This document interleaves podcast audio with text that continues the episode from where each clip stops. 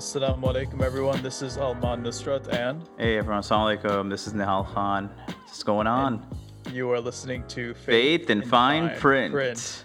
Right, we're online right now. Our first uh, remote interview that we that we're having. Uh, Nihal actually did one before, but this is the first time we're doing it together, a group effort, and uh, that's why our intro was out of sync. and uh, yeah, but we a for effort. So um, we're here. I'm in Naugatuck and Connecticut, and Nihal's in Hartford, and uh, we have a special guest joining us from Chicago. And I'm really excited. Uh, I love this subject matter. It's something I'm really passionate about. I really care about. Um, so Nihal, why don't you introduce us, Michelle? Yeah, um, you know, today's subject is going to be on mental health in Islam and how mental health is understood. And living in the current age that we are in, mental health is an important topic that has to be broached. Many of us are locked in our homes currently um, due to the current quarantine situation, and a lot may be going through our minds and our hearts that needs to be spoken about. So, similarly, there's a lack of resources in the Muslim community where the religious sensitivities of our community, of our faith group, is often not being addressed as a recurring issue. And at the same time, where imams and religious leaders are seen as the first responders when distress strikes someone in the community, our leadership is simply not equipped nor qualified to be addressing pastoral care issues in the way we have inherited them from the past. So, today we're going to be talking about several subjects related to mental health in Islam. And we have a very special guest with us today. Uh, we have Dr. Houman Keshavarzi, who is a friend and teacher of mine. Uh, he is the founder and executive director of Khalil Center, a mental health institute specializing in the practice of Islamically integrated psychotherapy. And we're going to talk about what that actually means in a minute.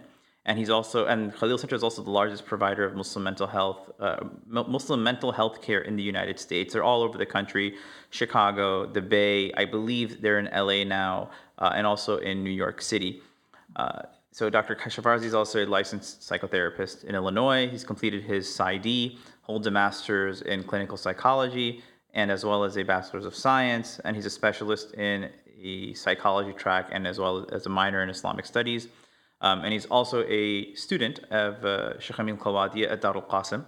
Uh, at the same time, he is an adjunct professor of psychology at Argosy University in Chicago, American Islamic College, the Hartford Seminary, and as well as the Islamic Online University. So, oh, and recently he was appointed a visiting scholar at Ibn Khaldun University in Turkey. So, Dr. Houman Keshavarzi, salam alaikum. Welcome to Faith in Fine Print. How are you doing? Wa alaikum salam wa. I'm good, alhamdulillah. What about yourselves? Hanging in there, you know, trying to make sense of the current situation that we're in and uh, trying to keep afloat. Alman, how are you doing, man? I'm okay. Yeah, I'm Al- good. Al- Yeah. I'm Alman recently. I'm. I'm going to mention this, but Alman actually just this weekend celebrated his uh, wedding anniversary in quarantine. Oh, Right. That was that was fun. just I I uh, we had a picnic on the on the balcony. That's the best we could do. Um, but yeah, it was fun. But um, yeah, so I mean, I'm really, uh, like I said, I'm excited about this episode. Um, excited about our guests. I've heard a lot about the Khalil Center. No, alhamdulillah, jazakallah khair, um, you guys for for having me on. It's uh, indeed an honor, and um, I'm meeting Alman for the first time. Uh, uh, you know, on on the podcast. Uh, I hope to meet you in person after the Inshallah. dust settles, inshallah, after the things things clear up. Mhm. Uh, Nihal and I have, um, you know, uh, met a number of times in Hartford, Connecticut, alhamdulillah, and it's been, uh, you know, a great honor and pleasure uh, knowing knowing Nihal, and, and, and we've had uh, a lot of uh, good memories together in, in Connecticut and in the East Coast, alhamdulillah. He's been um, very uh, hospitable when, whenever I've been in the area, barakallahu feek. Um, so uh, yeah, I mean, in terms of mental health, as as as you were talking about, Nihal, of course, uh, right now, mental health is a really important um, thing to consider. Of course, um, as uh, I was just actually looking at a, a study and a curve on how you know there may be a little bit of a delayed effect on mental health crises in this uh, particular situation, despite the fact that, of course, everybody's a little bit on edge and anxious. Um, and that's pretty normal, right? Like when when there, whenever there's a feared threat or a sudden change in our environments, uh, we start to go into fight or flight mode, and we start to feel a little bit anxious, and that's pretty normal. That's pretty healthy. The problem is when it becomes chronic, right? When the situation doesn't resolve, when circumstances or adverse conditions or stressful conditions persist for some time, that's when it starts to really catch up with us, and our coping resources start to thin out and, and get spread thin and spread out. And um, and then we start to see, um, you know, where these things can kind of turn into more uh, pronounced kind of uh, emotional dysregulation and, and and anxiety and stress and sadness and all these things start to go up in intensity and severity. Um, so I was just looking at a curve actually. So we're gonna you know, right, we're to start to see that happen a lot more. And um, and as an institution, you know, we are trying to prepare for that. Certainly, we're trying to do what we can currently to play some preventative role by getting online and having our online infrastructure set up for that. Um, but also uh, potentially preparing for the wave as it starts to uh, set in. So, I, you know, of course, we're living in unprecedented times in a very uh, strange world um, where things really you know has shaken up everybody um, and so i just wanted to kind of put that out there that that acknowledging the fact that you know many people including all of our listeners um, you know, us providers right who are serve as uh, caregivers for others right uh, may also be vulnerable and at risk to start to feel it especially as we you know become preoccupied helping others that we uh, forget about ourselves and it starts to really uh, kick in. So uh, we're here. We're here to support. We're here to help and and and that's what that's what we started this thing for is to try to really you know feel the pulse and the pain of our community and try, try to be there to support them in in, in trying times. Uh, whether that be in you know things that affect them individually uh, and personally or on a collective scale that's sort of affecting all of us now. I think that's those are very important points that we I guess need to keep in mind uh, moving forward. Because like you mentioned these are unprecedented times. And I don't want to necessarily focus too much on the trauma aspect I think. I think a lot of people are going through a lot. Um, and I, am going to circle back around to this inshallah yeah. at, at, you know, later. But I think I want to kind of take a step back and talk about the idea of mental health in Islam. How ha- has it been understood? I think mm-hmm. a lot of people, a lot of folks, uh, the culture that is currently being curated within the community is uh, one where mental health is looked at with a sense of disgust. Mental health is looked at with a sense of uh, contempt. Mental health right. is looked at in a sense of taboo. So much mm-hmm. so, within in a lot of older Muslim societies, you would see that someone who is maybe going through a mental health issue, they were looked mm-hmm. down upon.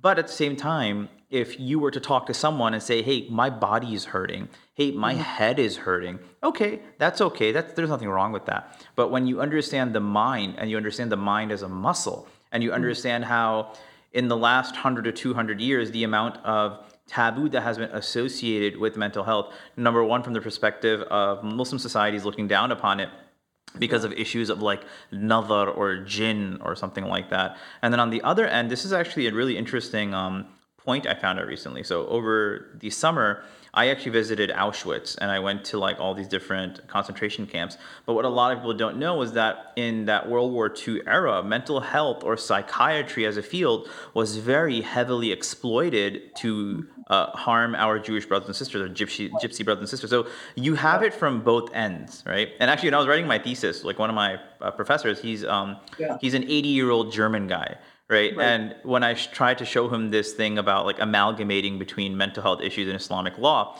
he was kind of a little taken aback. But you know, he was open to the idea, but it was for him that was a very hard time to have lived through. So not to get too lost, but if we were to understand it in a very straightforward manner, what mm-hmm. does mental health in Islam as a discussion look like? Right, right.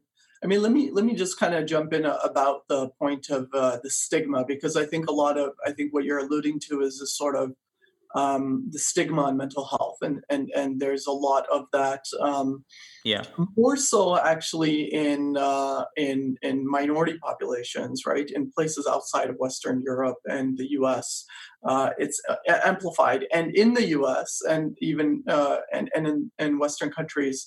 Typically, among uh, minorities, a lot more so. The stigma is a lot more so. Um, but um, I think we oftentimes, sometimes, we kind of miss the the complexity of this issue um, because um, it's easy to kind of get up and say, you know what, because uh, we don't want to go on the other side of the bandwagon too, to say that.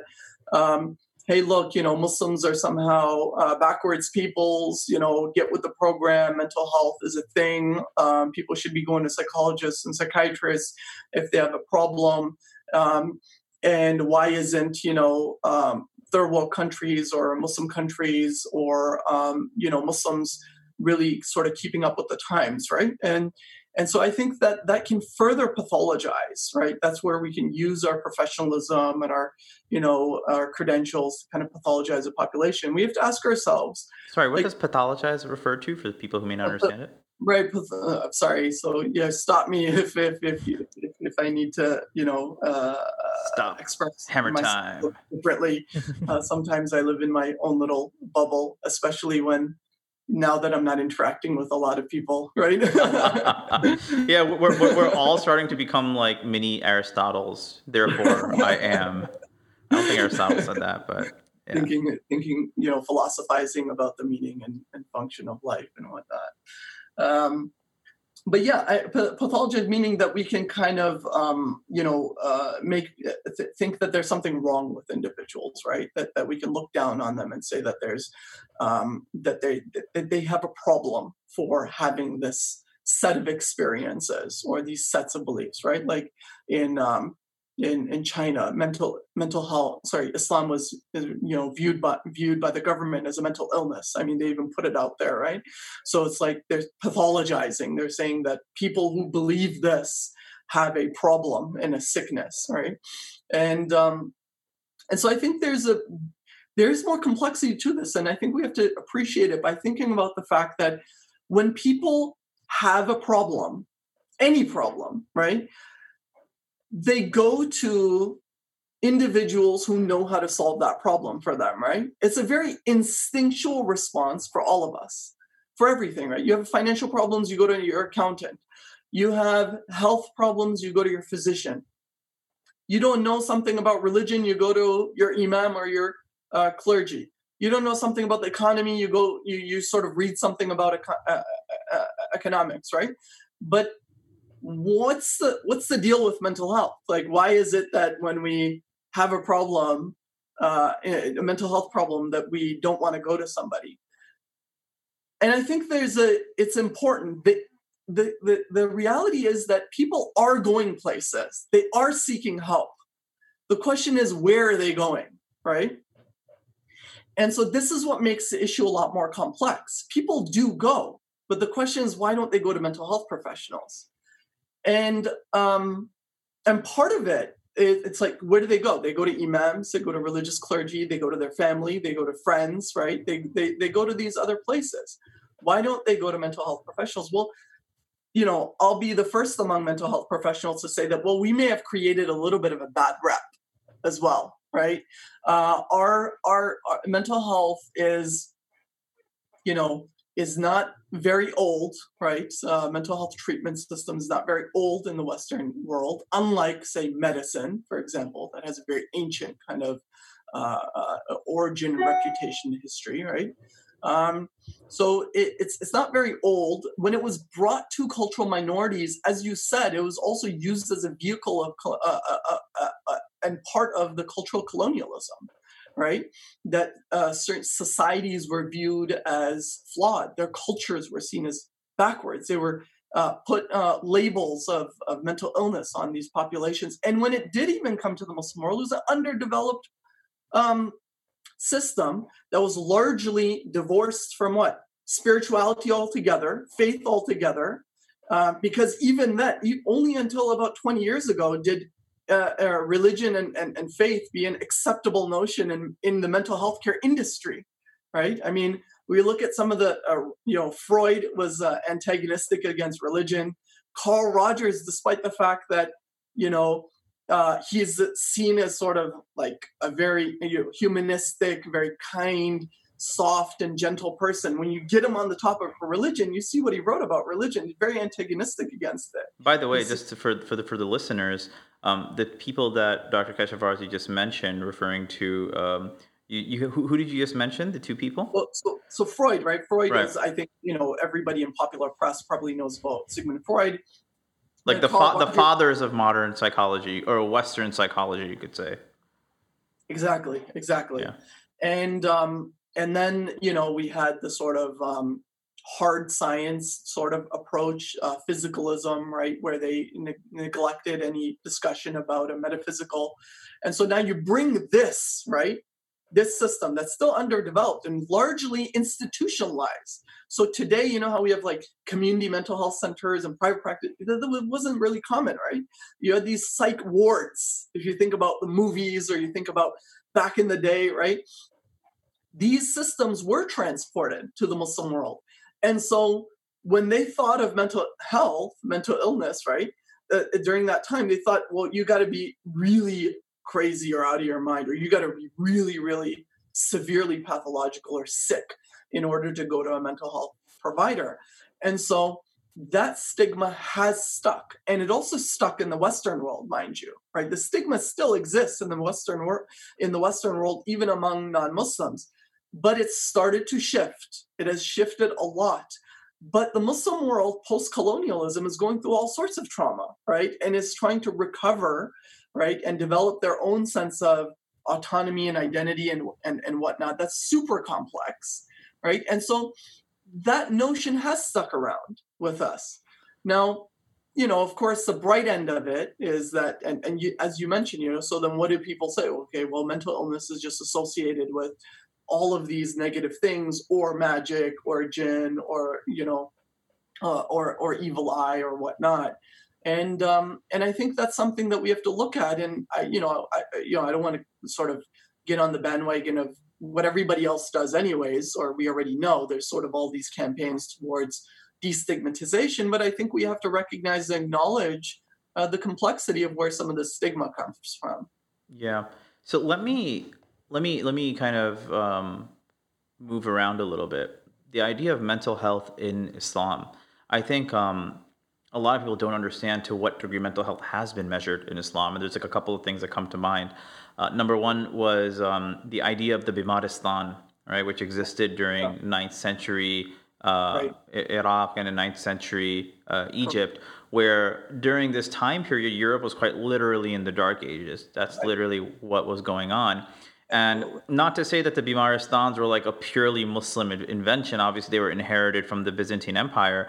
But when they were inherited, it became a place of holistic healing. And holistic meaning what? That understanding that illness more often than not, compared to what like the healthcare system has become today, have a pill and then it'll you know reduce the amount of dopamine your brain is releasing or the amount of serotonin your brain is releasing as right. opposed to understanding that let's work to change this person's holistic environment. So you'd have um, people be put into a sanatorium, which is like an open area where that person you can feel open air and grass and whatnot. Let's have a sheikh come in and recite some Quran. Let's have someone also administer maybe medicine. Let's have someone, if the need be, engage in music and art therapy for those people that were ill, right? So you had this like holistic sense of healing engaged with people. And I remember reading about um, Foucault, you know, who was a famous French uh, philosopher uh, in the modern age. He said that if one were to imagine and take a look at this idea of madness in the Arab world, they actually gave it much more consideration than what the modern age would give to it. Um, and, and, I think that was in his book, The History of Madness, if people want to like reference that. So it's just really important to, it's really interesting to see how in the ninth century, that's what the Muslim world was catering to and taking care of people in these hospitals.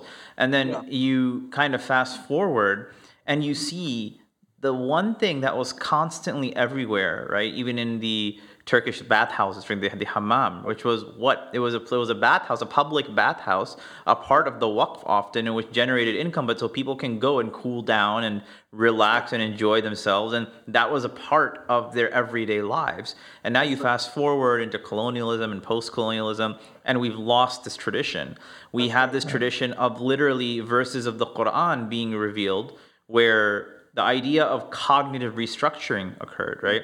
لله ما في السماوات وما في الأرض وإن تبدوا ما في أنفسكم وتخفوه يحاسبكم به الله that you know God knows everything that you reveal and that you show and the companions literally went to the Prophet ﷺ and, and said that well this is really hard for us and the idea was that yes it'll be hard for you in that beginning but then eventually you'll be weaned off of it and you will be told that you will not be made to be responsible for that which is beyond your control so understanding the Islamic perspective, I think it gets lost. So somewhere between like the 18th century, the 19th century, and in 2020, right, where yeah, people right now, if anything, mental health is something people are talking about, and not just. And this is where I want to circle back. Um, not just for people. It's been hard for caregivers. It's been hard for me, right? Mm-hmm. Like I live by myself, and I, I chose to live by myself so I can go out and meet people and stuff. But it starts getting to you. And then actually two weeks ago, three people passed away in the community back to back to mm. back, right? And I'm literally at the funeral home helping with the washing. And then the worst was like one of the people that passed away, um, you know, had that aspect of like the COVID present within them, so we couldn't even wash them properly. And that was like the worst feeling. I'm like, so, subhanAllah, like, like someone's dying moments, regardless of like the Islamic injunctions and the allowances and all that stuff. There's obviously the aspect of the fatwa, but then there's like the aspect of the taqwa, the fatwa being the Islamic verdict. Sure, like the legal aspect is allowed, but then there is this simmering sense of like, man, I feel so bad that I couldn't really fulfill this person's last rites in the best way that they had to be, you know, given. So I'm thinking to myself as a Muslim caregiver at a Islamic center at a masjid if this is my state, what's going to be the state of the people in the community? And I think it's important for people to realize that having these discussions, being open, is actually ingrained within our faith group, within Islam, within the Quran, within the Hadith literature. Like it's there, you know. And I think that's what people forget. Just as a, uh, you reminded me, you know, like a, uh, about a year ago when I was out in um, in uh, Lebanon doing the uh, the camps. I was at the uh, the refugee camps with the refugees from Syria. Yeah, please clarify and, what type of uh, camp you were at. Yeah, yeah. so uh, we were we were there, and um, basically we were there doing music therapy programs. Right, um, I was with an organization called Penny Appeal, and um, you know, and doing my research for that program and understanding how how music therapy has been practiced you know, I came across what Muslims have done, right? And and like you mentioned at that time when Europe was in these dark ages, what attention Muslims were giving right. to these therapies to the extent that you know they would put people on donkeys because the the the sound that the hooves would make, the rhythms would calm them down. And then you go, you talk about the birds and the open spaces and the sound of water and like the studies that goes into all these things. And um, it's fascinating to learn about. And um, and and and I want to I want to add to that the fact that I feel like with a lot of young people, you know, earlier you talked about how you know if you're sick you go to the doctor, right? Mm-hmm. And if you have this need, you go there. If you have like a financial issue, you go to your accountant, like you said, right? What I found is with a lot of young people nowadays, there, there's two disconnects. One is with if they're having a spiritual crisis or spiritual issue, a lot of young people don't know where to go to for that Mm-hmm. That's one issue. And then when it's and because of the um the inadequacy that exists when it comes to like, you know, mental health within in terms of like practitioners and like the the moss and stuff. Right. Um then they get turned off from that and then a, another group of individuals doesn't have uh they, they don't go to uh they don't seek out mental health yeah. anyway. So you have two areas where right. it's like there, there's there's issues and so yeah. um you know that's just w- what those are the thoughts that came to my mind. I mean, uh, I feel like there's a disconnect. I, I, don't feel like people understand how they come together.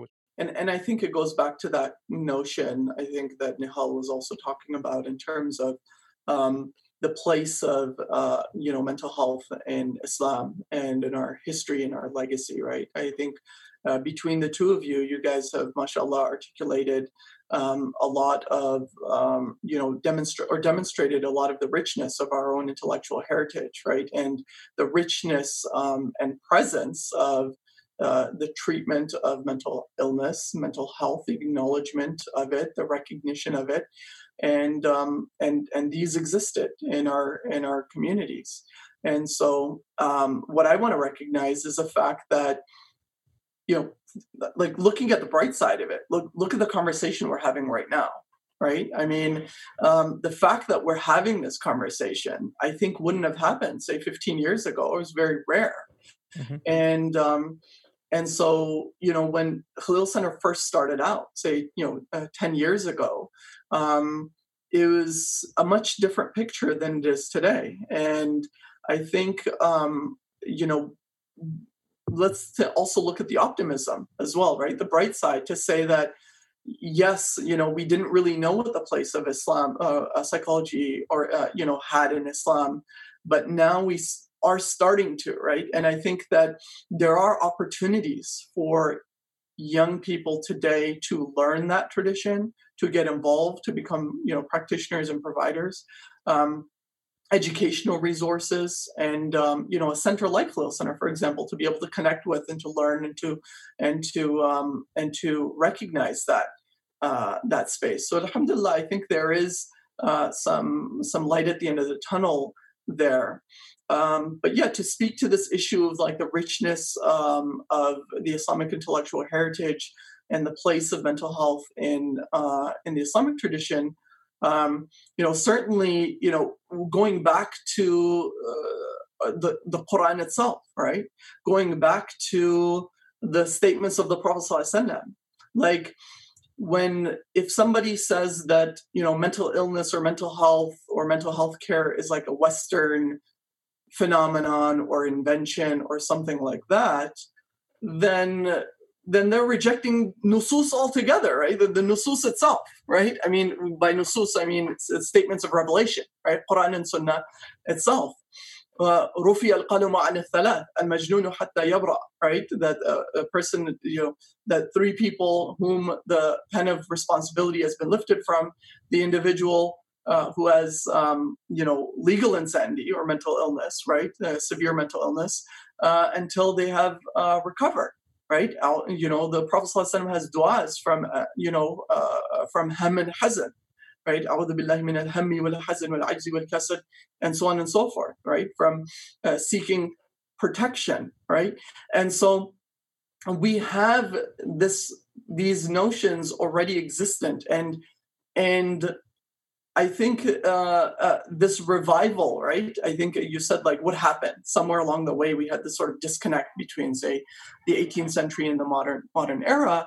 I think a lot has happened, right, during that sort of um, disconnect and, and and and and that sort of interruptive, say, colonial era, right? That brings us to modernity. But I think that there is sort of a a desire for that revival because Muslims, as Muslims, we do have a responsibility. And that responsibility is to take that, you know, كذلك جعلناكم أمة وسطا لتكونوا شهداء على الناس, right?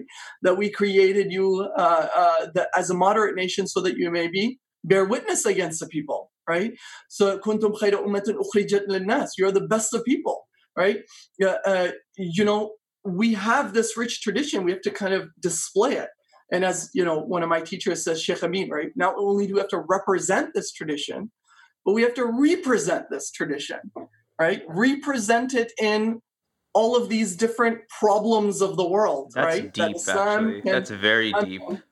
And to say Islam has some solutions for economic situations. Islam has uh, solutions for the cross of Islamic bioethics. Islam has solutions um, for the discussion of uh, mental health and mental illness. And um, and so I think we do bear that responsibility in a world, right? Again, this, this I'm I too, I'm I'm very critical of the uh, modern mental health system. That's why we have Khalil Center because we didn't we didn't just run and say, you know what, we could have created a, a generic clinic, right? And said, hey, look, I'm going to create a generic clinic you know, we're psychologists and psychiatrists and mental health providers, and we're just going to provide culturally sensitive services for our community, right? Meaning that I practice as I've been trained and then I offer that service to Muslims. No. What we said is that we need to do something to change the way that mental health is offered and to change the narrative and the conversation around mental health in a world and a society where you know people make money off of other people's suffering right um, where the pharmaceutical companies and insurance companies run the way that mental health care and healthcare in general is done, where people's suffering is equated down to the dollars, right? It's not about suffering, it's about, well, you know what, we need to put money into mental health care. Why? Because it'll bring more money, because it'll have a better return on our economy, right? But the problem with that, and then and then it's a numbers game. Well, you know what? It's like it's like the tire companies. I think forget which one it was, right? They they sort of say, you know what, we could do a recall, um, and that's going to cost us this much loss versus let the people die and the lawsuits, and that's going to be cheaper than the recall. So let's like you know just let them die. You see what I'm saying? And so decisions on healthcare are being made this way. On mental health care are being made in this way and now, when we look at our tradition and say Muslims provided healthcare to everybody, right? And they uh, uh, and it was through the waqf system, as as as uh, Nihal was talking about, right? That, that this awqaf, that the charitable institutions provided care to everybody, whether they could afford it or not. What about the ethics of practice? As a practitioner, what's your responsibility? My identity goes beyond a profession, right? Of a you know, a professional that says, you know what, I'm sort of paid to be on the job in this way for the next uh, eight hours, and then I go home and I could care less about what's going on with anybody else, right? A sort of a mechanistic, like I administer a particular intervention and you pay me for that service of that intervention. It I monetize on it and it gets you some relief. I don't care that it relieves you, it's just that the intervention is designed to to do that. And, and we can quote it, right? And say that, you know, we really care about human beings and that's why we're doing this, right?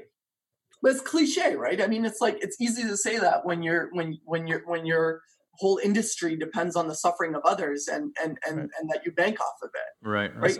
As a as a follow up to that, you know, yeah. what what are some of the ways that you're changing the way mental health is practiced at the Khalil Center? And actually, yeah, before, before, you, before you answer that, what was the thing Sheikh Amin said again? That was deep. He said not only to represent this tradition, right? We have to represent Islam in our actions and in our in our um, conduct, but we have to represent Islam, right?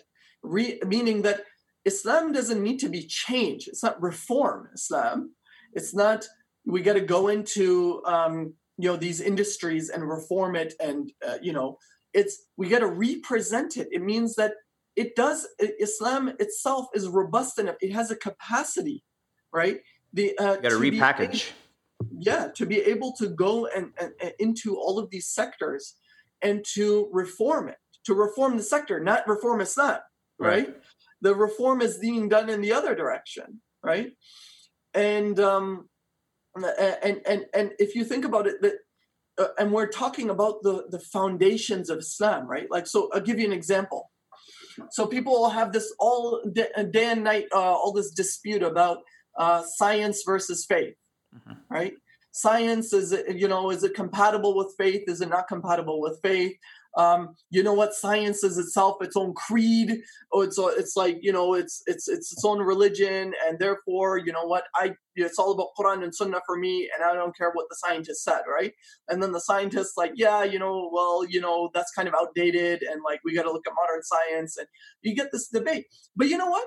This is this is a um, western european problem that is imported into the muslim world you could not take get taken seriously it, as an intellectual anywhere in the Muslim world if you got got up and you're saying that you know what um uh you know it's Quran and Sunnah versus like uh, established fact uh proven by science. People will not take you seriously right? Uh, why? Because you know uh, uh, you know you know we have it in the Quran itself right? We have it in the Quran. Um, it's uh, uh, what is it um, that uh, إن في إن في اختلاف الليل والنهار لآيات لأولي الألباب right uh, that uh, uh, you know uh, that that what's the ayah? you're the you're the hafiz. إن في خلق السماوات والأرض واختلاف الليل والنهار لآيات لأولي الألباب الذين يذكرون الله قياما وقعودا وعلى جنوبهم. You know what? Let me just actually go on and do the entire Quran since like Ramzan's already here. So practically, are, are we cool with that? No, go for it. Why not? I mean, yeah, no, we're joking. Go ahead. Sorry.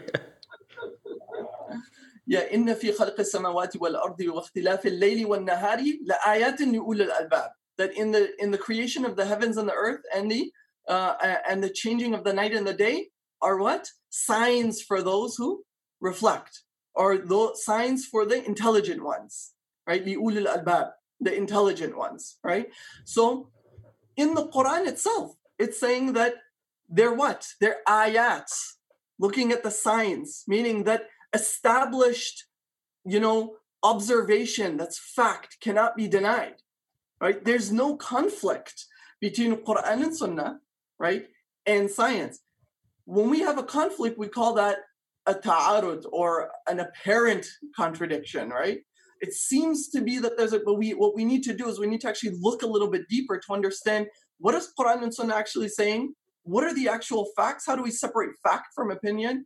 and then we can find some reconciliation. But the, the, the dialogue is not that, oh, this is science and we just throw it out. Or, you know what, this is like, you know, Islam doesn't recognize modern realities. Um, but Islam has a foundation. Like we we we consider the mutakallimin, right? The theologians, discursive theologians have discussed this notion and have said that not truth, truth, right? Knowledge is of three kinds and they're equal, by the way.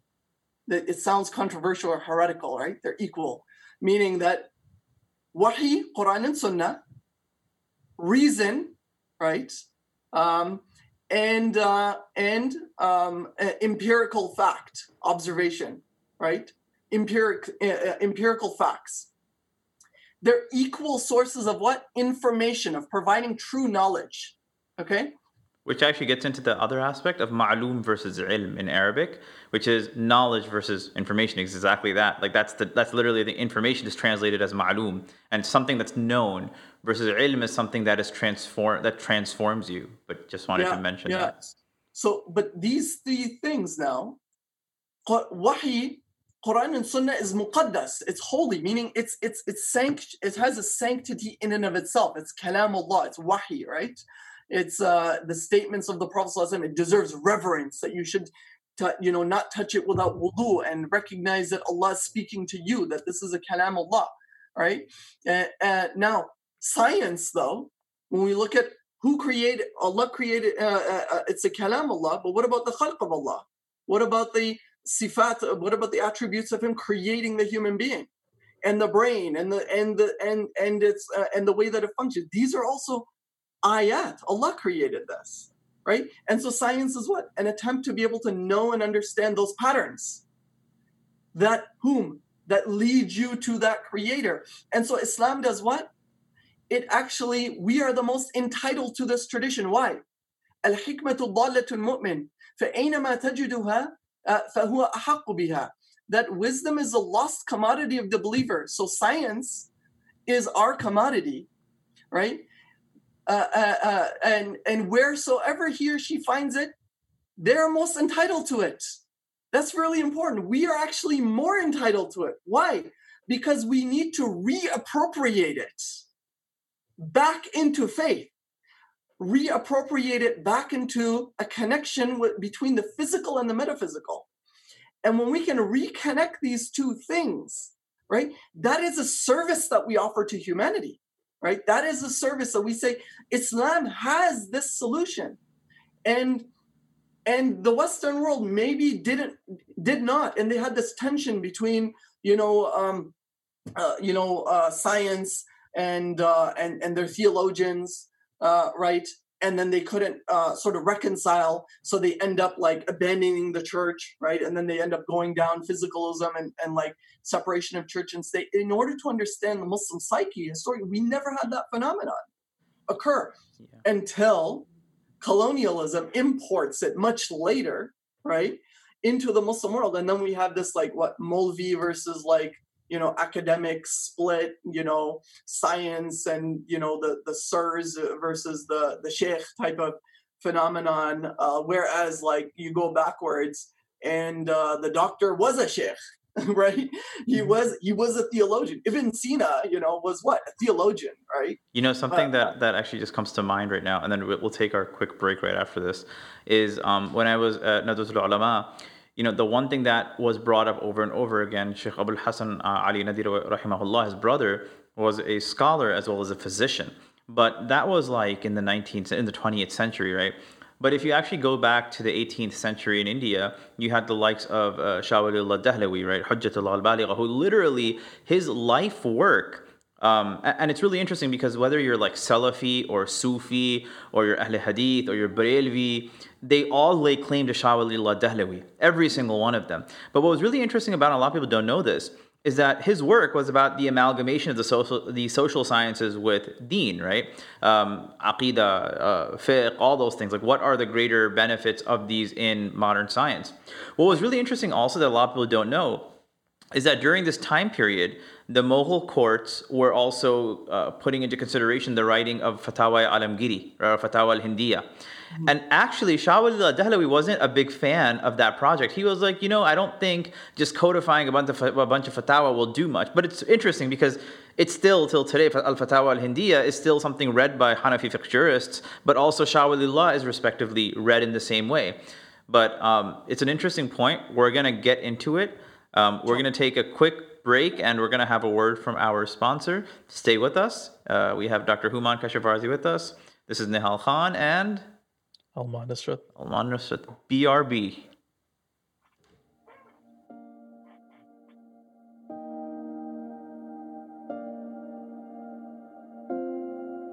Hey, listeners. Wondering what the Mantle is? The Mantle is an organization based in Fairfield County, Connecticut. We are dedicated to creating sacred spaces that facilitate the understanding of Islamic spirituality. The mantle aims to revive the prophetic tradition of understanding, compassion, and spiritual cultivation. We encourage authenticity in exchange for authenticity. Come as you are to learn Islam as it is. Find out more about the mantle by following us online on Facebook, Instagram, and YouTube at Mantle of Love. We hope you enjoy the rest of this episode of Faith in Fine Print.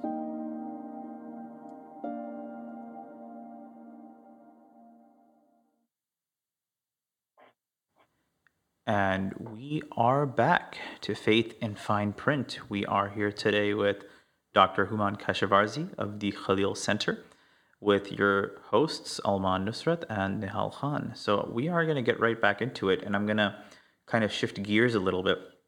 Uh, Dr. Keshavarzi, I think one thing that is an issue right now in the Muslim community is speaking about, um, and this is kind of the elephant in the room um, as somebody who is a is a caregiver, I've worked as an imam, I've worked as a religious director, I've worked as a chaplain, and I think a lot of other imams and people in these positions find themselves with a lack of training to actually address issues of pastoral care.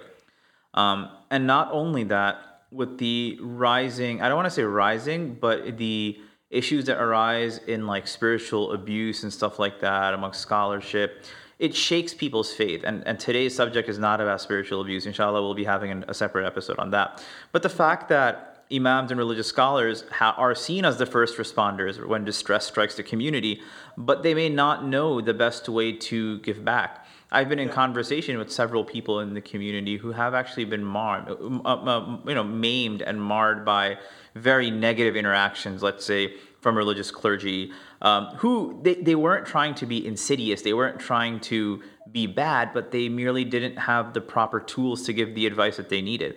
And this is also something else which comes up. I, I, I personally, and people like find this funny, but I personally have a problem with the title imam because there's a lot of baggage that comes with it. Like in the olden days, the imam was like the the sheikh al hadith, the, the guy that taught the hadith, or who was the faqih, right? And then you had it kind of become inherited into these Islamic empires as a government employee who would lead prayers. But he wasn't your counselor. He wasn't someone that uh, did anything beyond give khutbahs and lead prayers.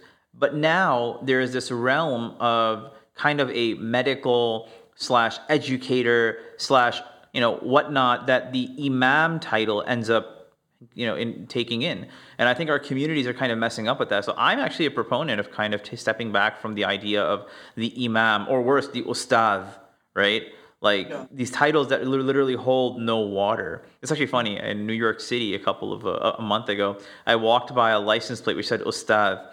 I said, I'm not sure if this is referencing somebody who doesn't have Islamic qualifications or if they sing Qawwali.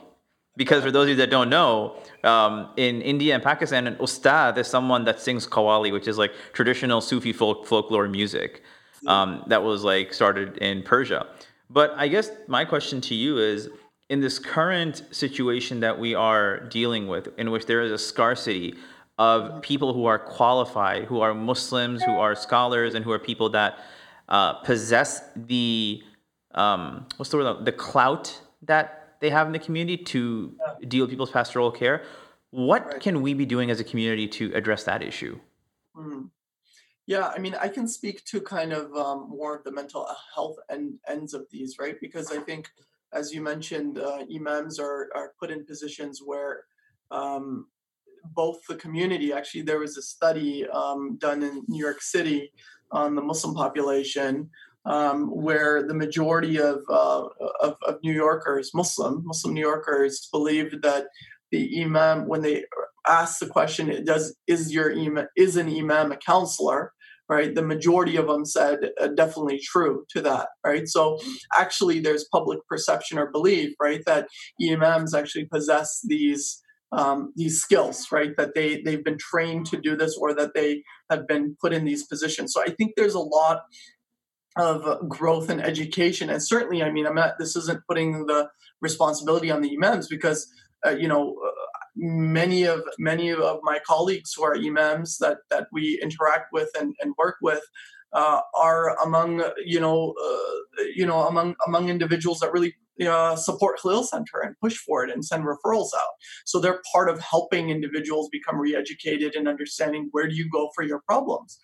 Um, but I think that this is something that is an a, a problem that needs to that that's going to develop and and grow, hopefully get better through the maturity of the Muslim community, right? As you mentioned, like when you take Islam and or an Islamic society or Muslim society that's run by a state that has state funding that can have a wa'id like a person who just gives bayan and that's all they do right? They're just paid to do that.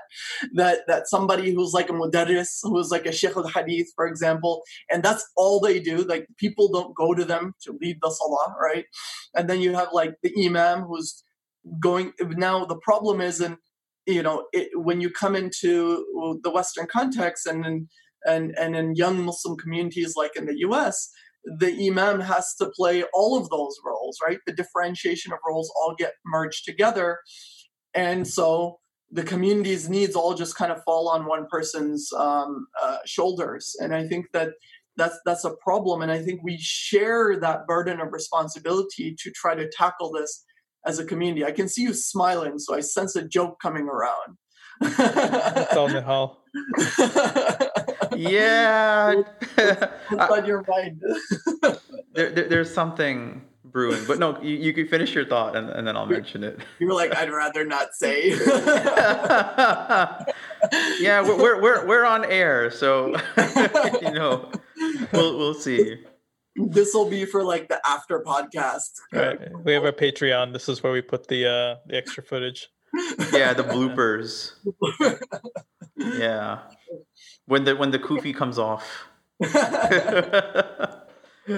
no, I, I, was I, I'm just thinking about the various like pastoral care situations that I've been in, um, and like maintaining and, and I think this this goes to show right. Obviously, um, I remember when I was like 21 years old, right, and or, no, I think I was like 19, and um, I was leading Taraweeh in a community. And, um, you know, alhamdulillah, I've, I've been all over the country doing it. And this one community I go to, again, I'm 19 years old.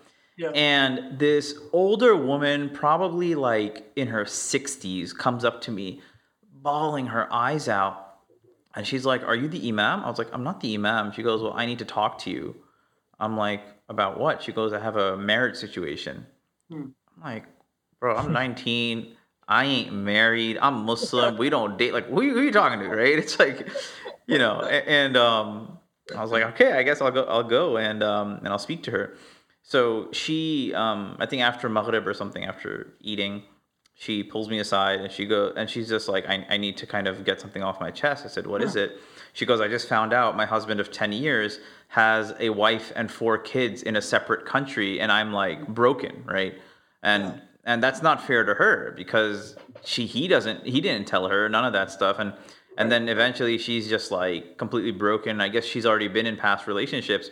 And i'm just thinking at that time period i had i, I didn't know what to say. And i and i don't know i recited some ayat and like gave her some advice. And i remember starting my what did con- you say? I think that's what i'm saying right? As i started i said sister i just want you to understand. At that time i was like you know i'm like I'm not married. She goes, Alhamdulillah. I'm like, oh man. And she starts laughing. I start laughing. Right. and she's like that made me feel better. And she walked away. you know, I'm just like, you know, you know, I, that's the first thing she said. And then and then afterwards I'm just like, you know, inshallah there's khair in this there's there's there's something you know now that you found out you can kind of move on from it and i remember it was like everything wrong you could probably say she was just taking because she just needed someone to like hear her, yeah. Yeah. right? Like, like I, I, think like it happened another time. Like another person comes up to me, and, and I, am just being real about this, right? I, you know, as somebody now, you know, who wants to, you know, get into pastoral care at a professional level. Um, Nihal's having some self disclosure. He's like, you know, I, I, come to think of it, there's like a couple of like lives I messed up. My... no, um, but like what? No, I'm, I'm just being real, right? And, and, and I take full responsibility. And and and, and um, the thing was, see, every situation is different. I remember one person complaining to me saying that like they couldn't get into like a certain program that they wanted to get into, and I'm like, yeah, maybe you can do something else. She's like, why would you say that? I remember, right? But I'm going to say this, right? That this is like almost 10 years ago. And, you know, I think I've come a long way from that. But it goes to say, I don't want somebody like, you know, my, um, you know, the young people that are going to be getting into Muslim pastoral care to be having those same issues. Like, they, they, they need to be trained beforehand. I think our masajid have to put in checks and balances to make sure that like pastoral care is being catered to. I, I think this is another aspect which which well, it'll touch that, on. That, that and and the and the masajid need to actually support it, right? So the yeah. thing is, we've had our first responder training, and by the way, you know, uh, this is refreshing data and information that I want to make sure that we are paying attention to. Is that um, over the course of um, a year and a half, we did like what seven or eight different first responder trainings, an eight-hour kind of our own equivalent of a Muslim mental health uh, uh, of a mental health or psychological first aid, according to our curriculum, which is kind of grounded in more of an Islamic methodology.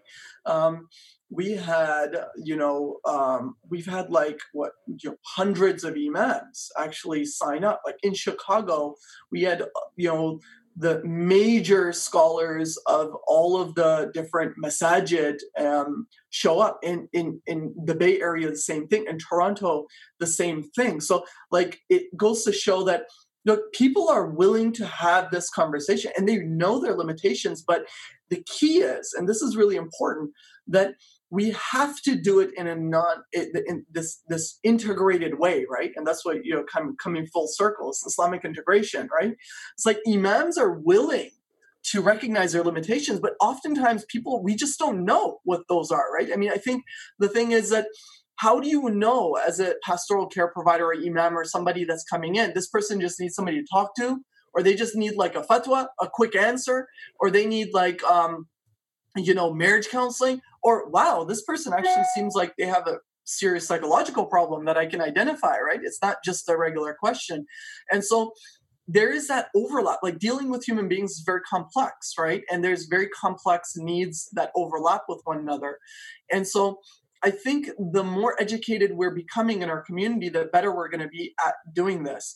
And this is where our communities really need to uh, take that responsibility. And I'm taking the responsibility off of solely the imam's shoulders here because my experience is that the imams are more than willing to play ball as long as people don't come at them as the imam is backwards, the imam doesn't know anything, the imam is uneducated, the imam is, you know, creating problems. If you don't come at him that way, right, and and and you approach them in a more inclusive way, um, what I've found. Wait, are you saying to humanize your imam? Astaghfirullah. That's messed up, man. Come on. and, and and so if you recognize your limitations and the strength and the role and respect that your imam has then the, the community can work together the masajid has to support these sorts of continuing education some of our imams have come to us and said look i want to take your class in hartford right i mean you know the one that we had together he's like but you know what? My masjid is not going to pay for it, right? Um, but what they're going to pay for like the the the what you know hundred thousand dollar chandelier, right? But then uh, an eight hour like or a week long training for an imam to be able to recognize psychological trauma, right? When they come to him while he's seeing like 10, 15 people come to him each week describing all sorts of problems right? That responsibility is on us as a community to say the imam wanted to go. He couldn't afford it. But you know what? We said, no, you can't go. And the imam doesn't have health insurance, so he can't get mental health care, right? You know, uh, from Khalil Center, which a place that he trusts because he's like, okay, they're going to meet my needs at where I, where I need to, you know, the way that I need to have my care taken care of. So I think the more we start to build like capacity to say that our masajid, our institutions, and our masjids are very different here in the US than they are in Muslim world, right? In the Muslim world, the masjid is the masjid. You go there, you know what? You'll have your uncles tell you to shush and like behave there. And, you know, power to them because that's what you do in the masjid. Don't go there to socialize.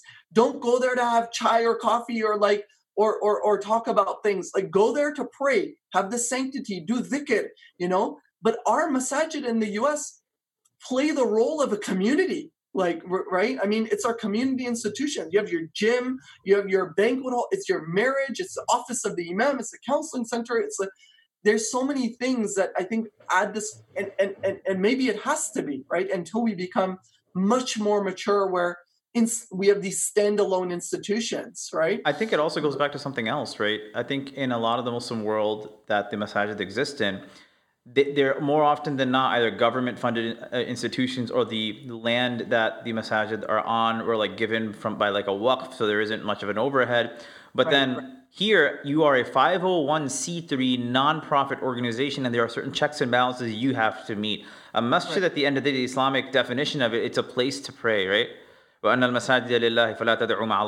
like the masjid is where you're going to go pray you, you it's a place of sajda quite literally. So if you go and you go into the into the garden that you have, you put four pieces of tape and declare that the masjid, saying this is my waqf land for the house of Allah subhanahu wa ta'ala. That's what it was. That's what it was in the Prophet's time. Yeah. You know, like people forget, but now you have to expand that. You have to grow that. But um, I, I feel like the effects of decolonization or the effects of colonization on the Muslim community is that the masjid had become very much boxed into this one little you know area like no pun intended and that ended up becoming just a prayer space but everything else divorce it right? Culture divorce it. Uh, mental health divorce it. Um, you know becoming somebody that is going to be a better person divorce it from the masjid.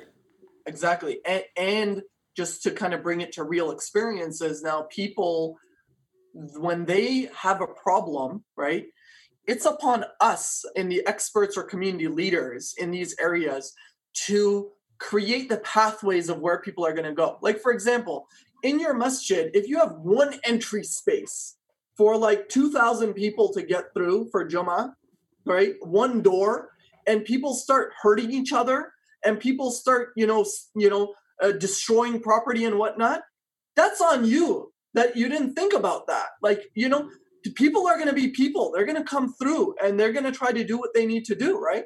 But we have to be smarter as a community to say that, look, when people are coming to us, they don't know that they have a psychological problem.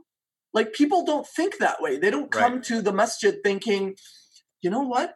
I could have like a, a, dissociative episode of like a PTSD that is, um, you know, in remission, or you know, or it's a it's an Axis one. They're not thinking that way. What they're thinking is, you know what? I don't know what's going on with me, but I'm irritable. Um, I'm like snapping at people. I can't sleep at night properly. I have this, you know, like weight on my shoulders, physical pain on my shoulders. I don't know what's going on. Maybe I have sihr. Maybe I have magic. I don't know. Right. So I'm going to go to where do people go in the Muslim community? I'm going to go to the masjid. I'm going to go ask somebody in the masjid, like, do you know anything about this? Um, can somebody help me with this? And people oftentimes interpret this pain as Muslims, and not just Muslims, all faith groups, they interpret psychological pain through a religious lens. And that's actually healthy. It's actually a healthy thing as long as you know how to treat that intersection, right? Because we're not going to say, oh, it's not spiritual altogether. No, we're not, we're an integrated human being what affects our body is going to affect our spirit. What affects our spirit is going to affect our body. What affects our psyche is going to affect the whole entire system. But we have to know that. And we have to be able to identify that. And then we have to be able to say, you know what? As an imam, like as an imam, don't send somebody to me that's your congregant that needs you to listen to them, right? For an hour and feel a connection with their imam. No, that's not a mental health condition, right? Sit with them, have that conversation. But it, you, but we need to be able to identify and say, you know what? I can see you need a little bit more support. And so here's a place to go. Talk to him. Oh, you know what? This sounds more like a medical issue, like a body bodily issue, right? Like I think you should talk to so and so, and uh, he's a good brother, and like and that we endorse one another in this way is really how we're going to build the fabric of this community, right? I think that's a beautiful point to end off on. We need to be in service of each other, endorse one another. And um, I'll uh, mention this hadith, and inshallah we can wrap up. But the Prophet of Allah had mentioned that Allah subhanahu wa ta'ala is in the service of a believer when that believer is in the service of another. Right? So when that servant is in the service of another person, then Allah subhanahu wa ta'ala, God is in that person's service as well. Uh, Dr. Hooman Keshavarzi, uh, where can people find you and get in touch with you?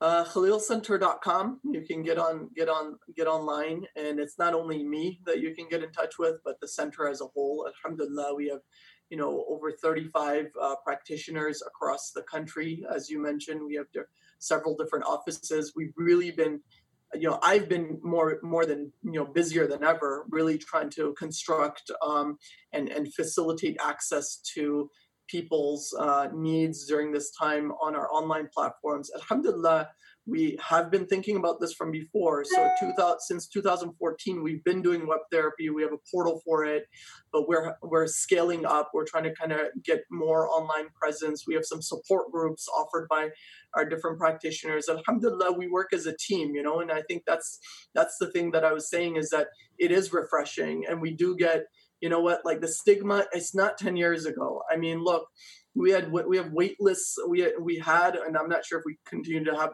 I haven't checked lately, but we've had wait lists for people wanting to get help, right? Mm-hmm. I mean, think about that, right? Like you're like, oh, stigma, people get help. But you know what? We haven't had the capacity actually to be able to deal with the amount of people pouring in for the support that they need. And so I think it is a different conversation. And that when you do connect, uh, you know, spirituality with uh, mental health treatment, people will turn to that for help. And so if you need the help that you need or you need to facilitate that help for somebody else, find us. That's what we're here for. We're help we're here to help help you and assist you, regardless of if you can afford it or not. Um, regardless of where you're at, you know, we're we're here to support you. Inshallah. Are you personally on Facebook, Instagram, or Twitter? I'm not. okay. Alhamdulillah. Dr. So... Keshavarzi, I wanted to uh, just personally thank you for your, not only the time today, but uh, just all the work that you do and, and the work that you're doing at the Khalil Center. um, you know, granted, I didn't speak much during this session, and it's because I um, I truly um, wanted to hear your experience and uh, and Hal's experience because you know him being a community leader and yourself being a practitioner of mental health. Um, I really wanted to understand the kind of complexities and the subtleties around this topic. So thank you for enlightening me, and I hope that the listeners who get to hear this um, share with me in that sentiment of uh, of that enlightenment of just being more educated on this topic. And I think it's something that can go deeper. And and inshallah, when it does, um, you know, we hope to have you back. Um, by the way, Nihal ha, wrote a thesis on uh, medieval um, Islamic, uh, medieval like practice of mental health uh, in Muslim communities and uh, and the intersection between that and Islamic law as well. So, uh, you know, n- you know, don't the, Nihal is pretty well educated in this in this area. This is actually part. Yeah, I have a copy of his uh, of that work. Yeah, so. Alhamdulillah. Jazakallah khair. This has been Faith in Fine Print with your co-host Nihal Khan and Alman Nusrat. This has been real. Thank you for listening. Assalamu alaikum.